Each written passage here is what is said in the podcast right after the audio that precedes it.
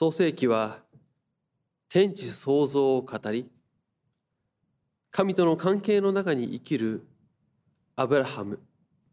イサクヤコブと話が続いてきました。そして37章からはイスラエルとも言われるヤコブその子ヨセフの物語が始まります。まあこれはヨセフ物語としてまあ有名なものでまあ映画にもなっています。その物語の始まりには次のようにありました。ヨセフは17歳の時兄たちと羊の群れを飼っていた。まだ若く父のそばめビルハやジルパの子供たちと一緒にいた。ヨセフは兄たちのことを父に告げ口した。ヨセフが兄たちと共に暮らし羊を飼っていたことが記されています、まあ、しかしそれは牧歌的な情景とは言えません。告げ口という言葉に象徴される緊張関係があります。この告げ口というものは嫌われます。それは卑怯で陰湿な行為あるいは隠れた裏切り行為として受け止められるものでしょう。公明正大とは言えない行為で、まあ、組織の中、まあ、会社や学校など、まあ、何でもいいんですけれどもそういった人が集まって生きている中でそのコミュニティの中に告げ口をする人がいるとトラブルのもとになります。ヨセフはそれを家族の中でしています。ヨセフは兄たちのことを父に告げ口したと記されていましたがこの元の言葉を見ていきますと悪い噂を父に告げたとあります。新共同訳では父に告げ口したと訳されていますけれども元の言葉を見ると悪い噂をと。それを父に告げ口したと。あ父に告げたと、まあ、そのようにあるのです。でその内容までは分かりません。悪い噂というものがどういったことか分かりませんけれども、まあ、文字通り兄たちの何か悪い話を父に告げたのでありましょう。その内容や動機が分かりませんから何とも言えない部分はありますけれども本来であれば家族というのは信頼関係が築かれてコミュニケーションをきちんと取ることのできる関係であるはずです。しかしその家族の中で告げ口という信頼関係を壊す行為。正常なコミュニケーションが取れない状況があるのです。兄弟たち家族の中にあるこの微妙な関係緊張関係を想像することができます。そんなヨセフの兄弟たちでありますけれどもこの兄たちからすればヨセフは自分たちの悪い噂を父に告げ口する陰湿な嫌なやつであった。そのように言えるでしょう、まあ、気に食わない、まあ、腹の立つ。そういう存在であったことでしょう、まあ、しかし父であるヤコブはヨセフを可愛がっていたようです。これがこの兄弟間の緊張関係の原因ともなります。まあ、古今東西しばしば末の子というのは可愛がられる傾向にあると、まあ、言われますけれども、まあ、それをここにも見ることができるのではないかと思います。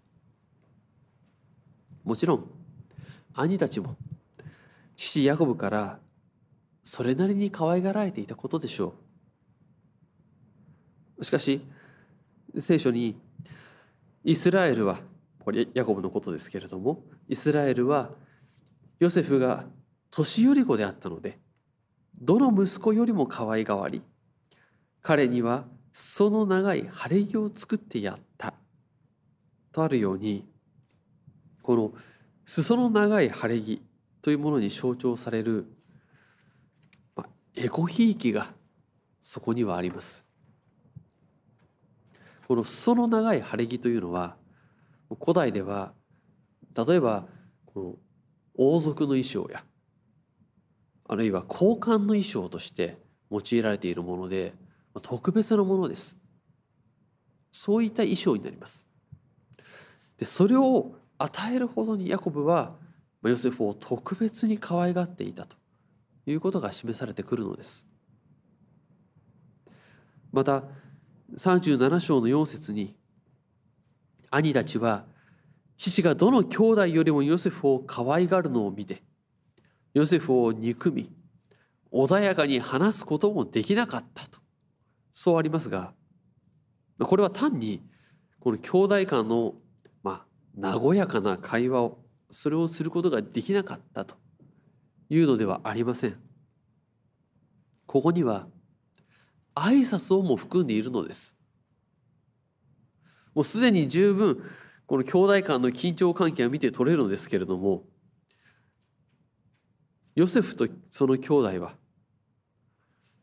穏やかに挨拶さえも交わせない。そんな状態になってしまっているということが明言されています。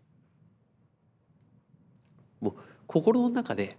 なんとなく気に食わないと。なんとなくあいつだけ可愛がられていてちょっと気に食わない。というようなものではなくてもう実際に挨拶をすることすらできないようなそんな、まあ、ある種残念な関係がもう実際に行動に現れてしまっているというそういう状態がこのヨセフたち兄弟であります。でこのような前提の中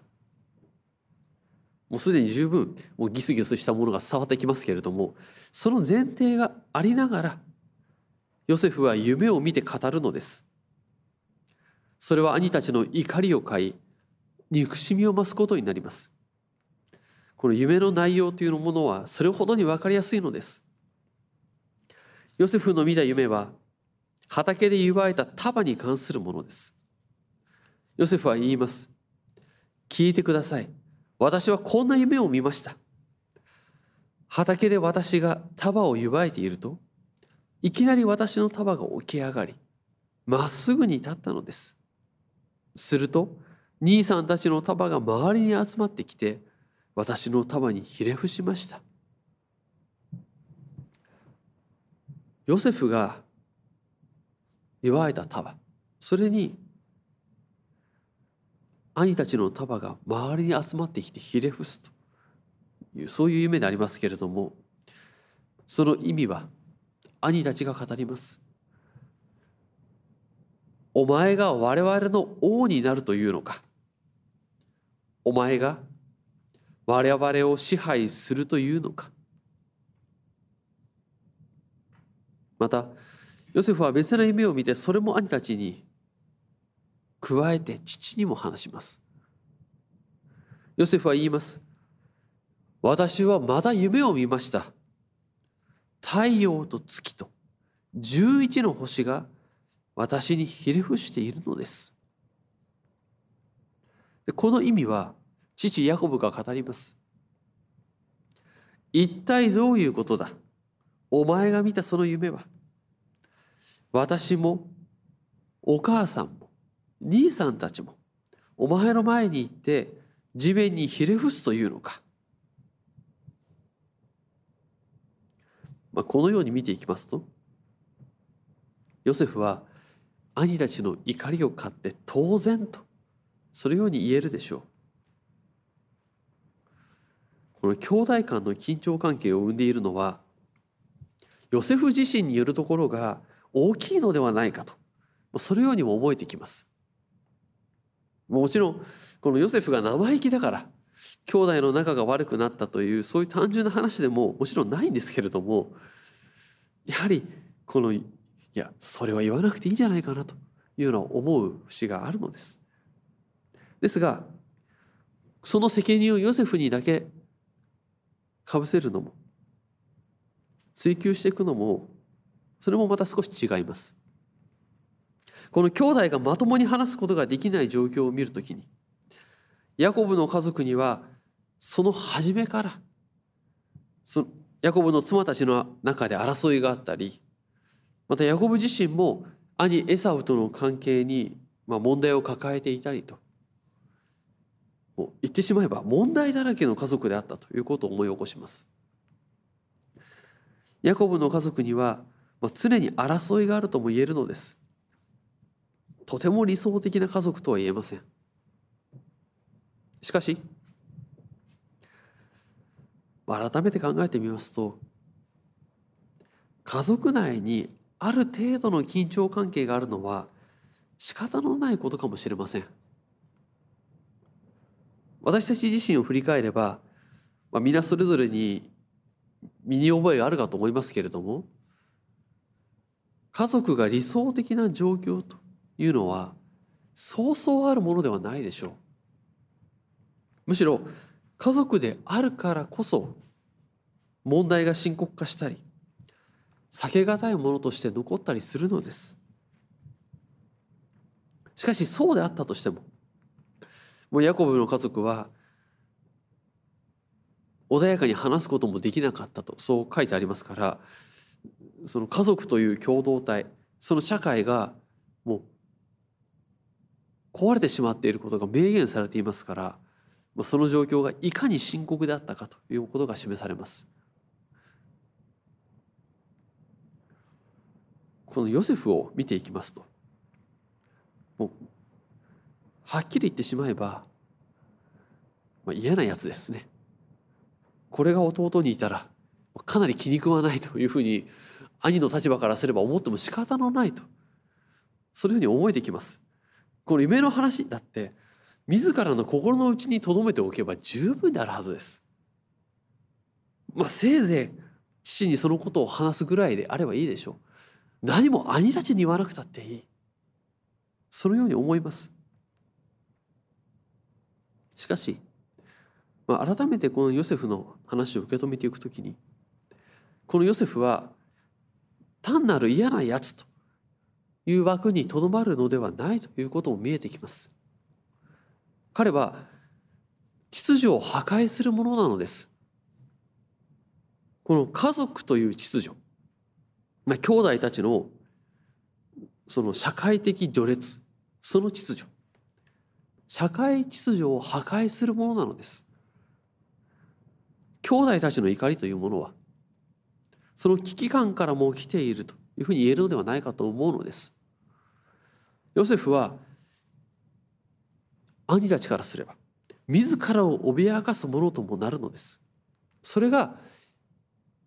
一番の問題であるかもしれない。でこれは今日でもそう変わるものではありません。これまであったものを変えようとするときにそこには大きな抵抗が起きて争いになるというのはよくあります。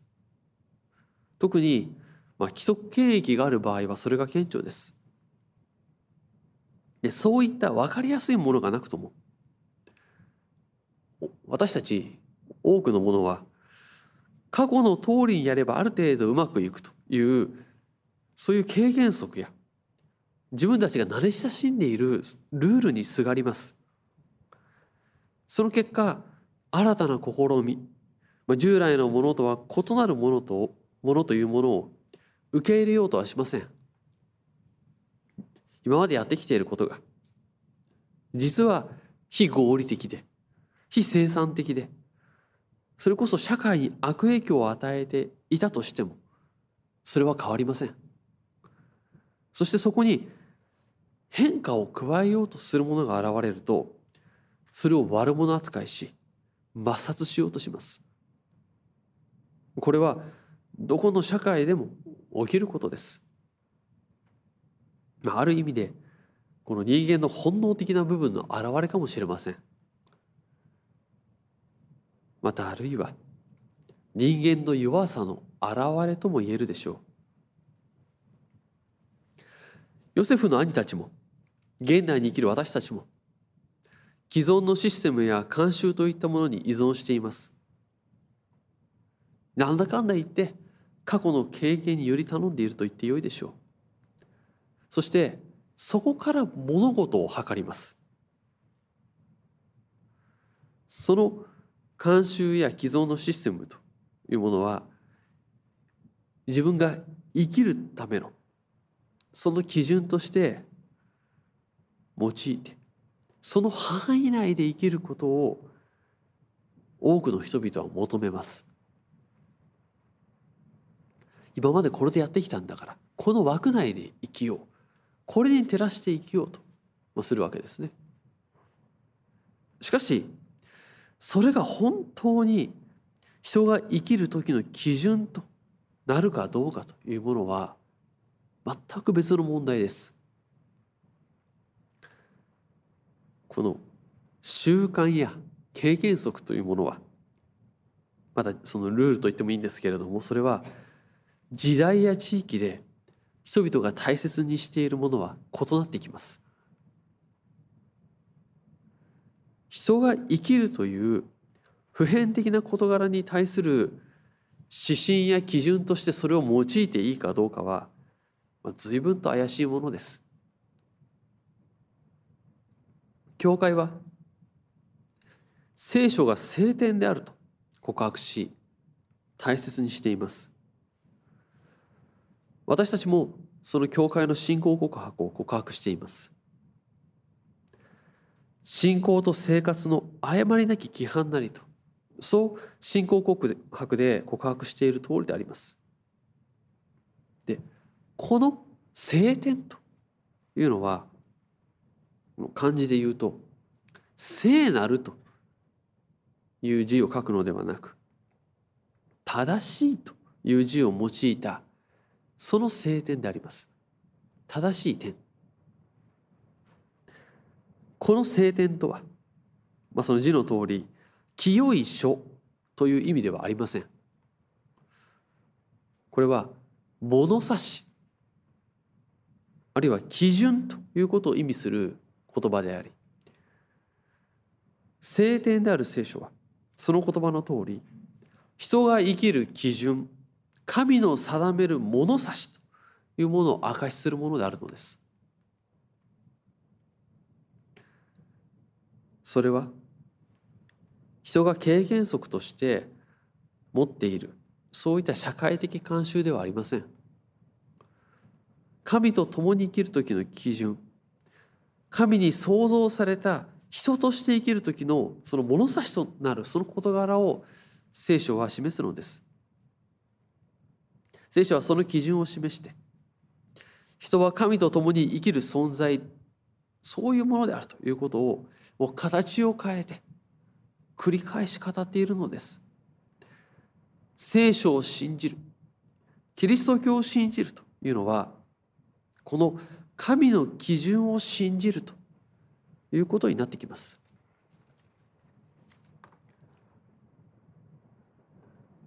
ヨセフは従来の秩序の破壊また兄弟間に象徴される人と人との関係その破壊をもたらしこの後大変な目に遭います。しかしこれはヨセフに限ったことではありません。ヨセフのように分かりやすく破壊者とはならずとも私たち誰もがしてしまうことです。人と人との関係を破壊します。痛みを負います。幾度も経験して年月を重ねてきているはずです。それは人が生きていく上でその時感じる痛みや悲しみというものは避けようがないことなのかもしれません。互いに悪意がなくとも衝突や断絶というものは生まれてしまいます。全く悪意がなくてお互いいやむしろそれぞれは善意であった。なのに勘違いによってまた理解の違いによって引き起こされてしまう悲劇というものもたくさんあります。しかもそれを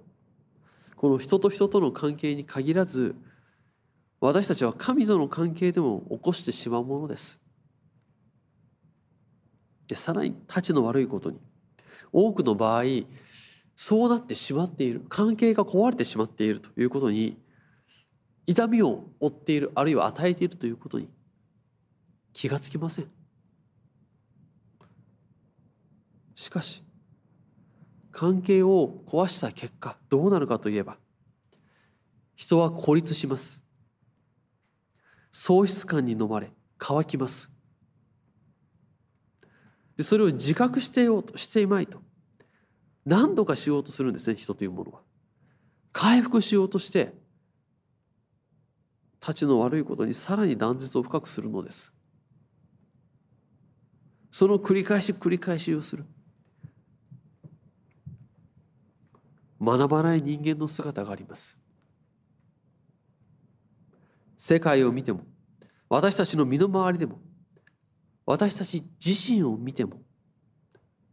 人間の弱さ罪深さを見ることができます、まあ、どうしようもない人間というふうに思えてくるんですけれどもしかしそんな人間をも用いる方が主なる神であります。それも聖書は示すのです。聖書を見ていますと賭けの多いものばかりが目につきます。この聖書の登場人物というものは、まあ、非常に特徴的な人物が多いんですけれどもあの、まあ、賭けが多いと言いますか。そういうことを言ったりやったりするのかというような人物がたくさん出てくるんですね。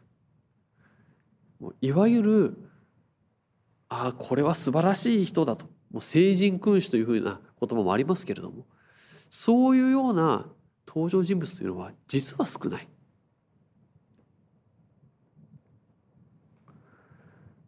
聖書を見ていきますともう有名な今具体名出しませんでしたけれどもそれぞれに弱さや賭けがあるんですね失敗があります。有名なところでアブラハムやモーセが挙げられるでしょうか。また今回共に聞いているヤコブやヨセフももう愚かさや弱さというものがあるのはもうどう見ても明らかです。ダビデだってそう。ソロモンだってそう。聖書の中で偉大な人物として名が挙げられている人物でさえもそうなんです。しかし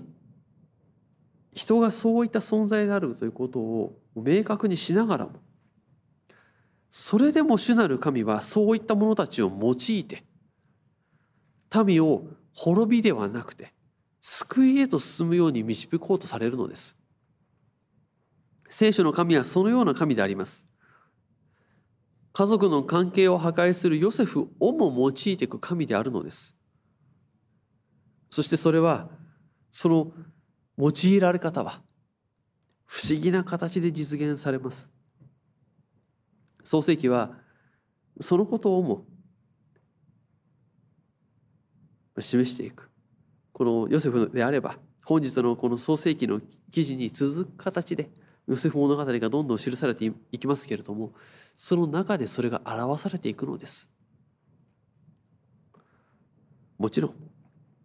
主なる神は私たち一人一人をも用いてくださいます。そのためにまず断絶してしまった神との関係を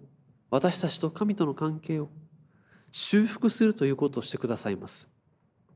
人が滅びないために。主なる神は御子を世に送り断絶の原因となっている私たち人の罪をあがなおうとしてくださる。罪のあがないとして主イエス・キリストを十字架にかけるのです。私たちはこの主イエスの十字架によって罪許されて断絶が修復されていくのです。この主イエスの許しをいただいていく時私たちは宝をいただきます。コリントの信徒への手紙2の4章で私たちは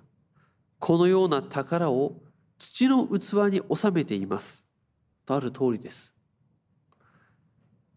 土の器とそのようなものと言える私たちに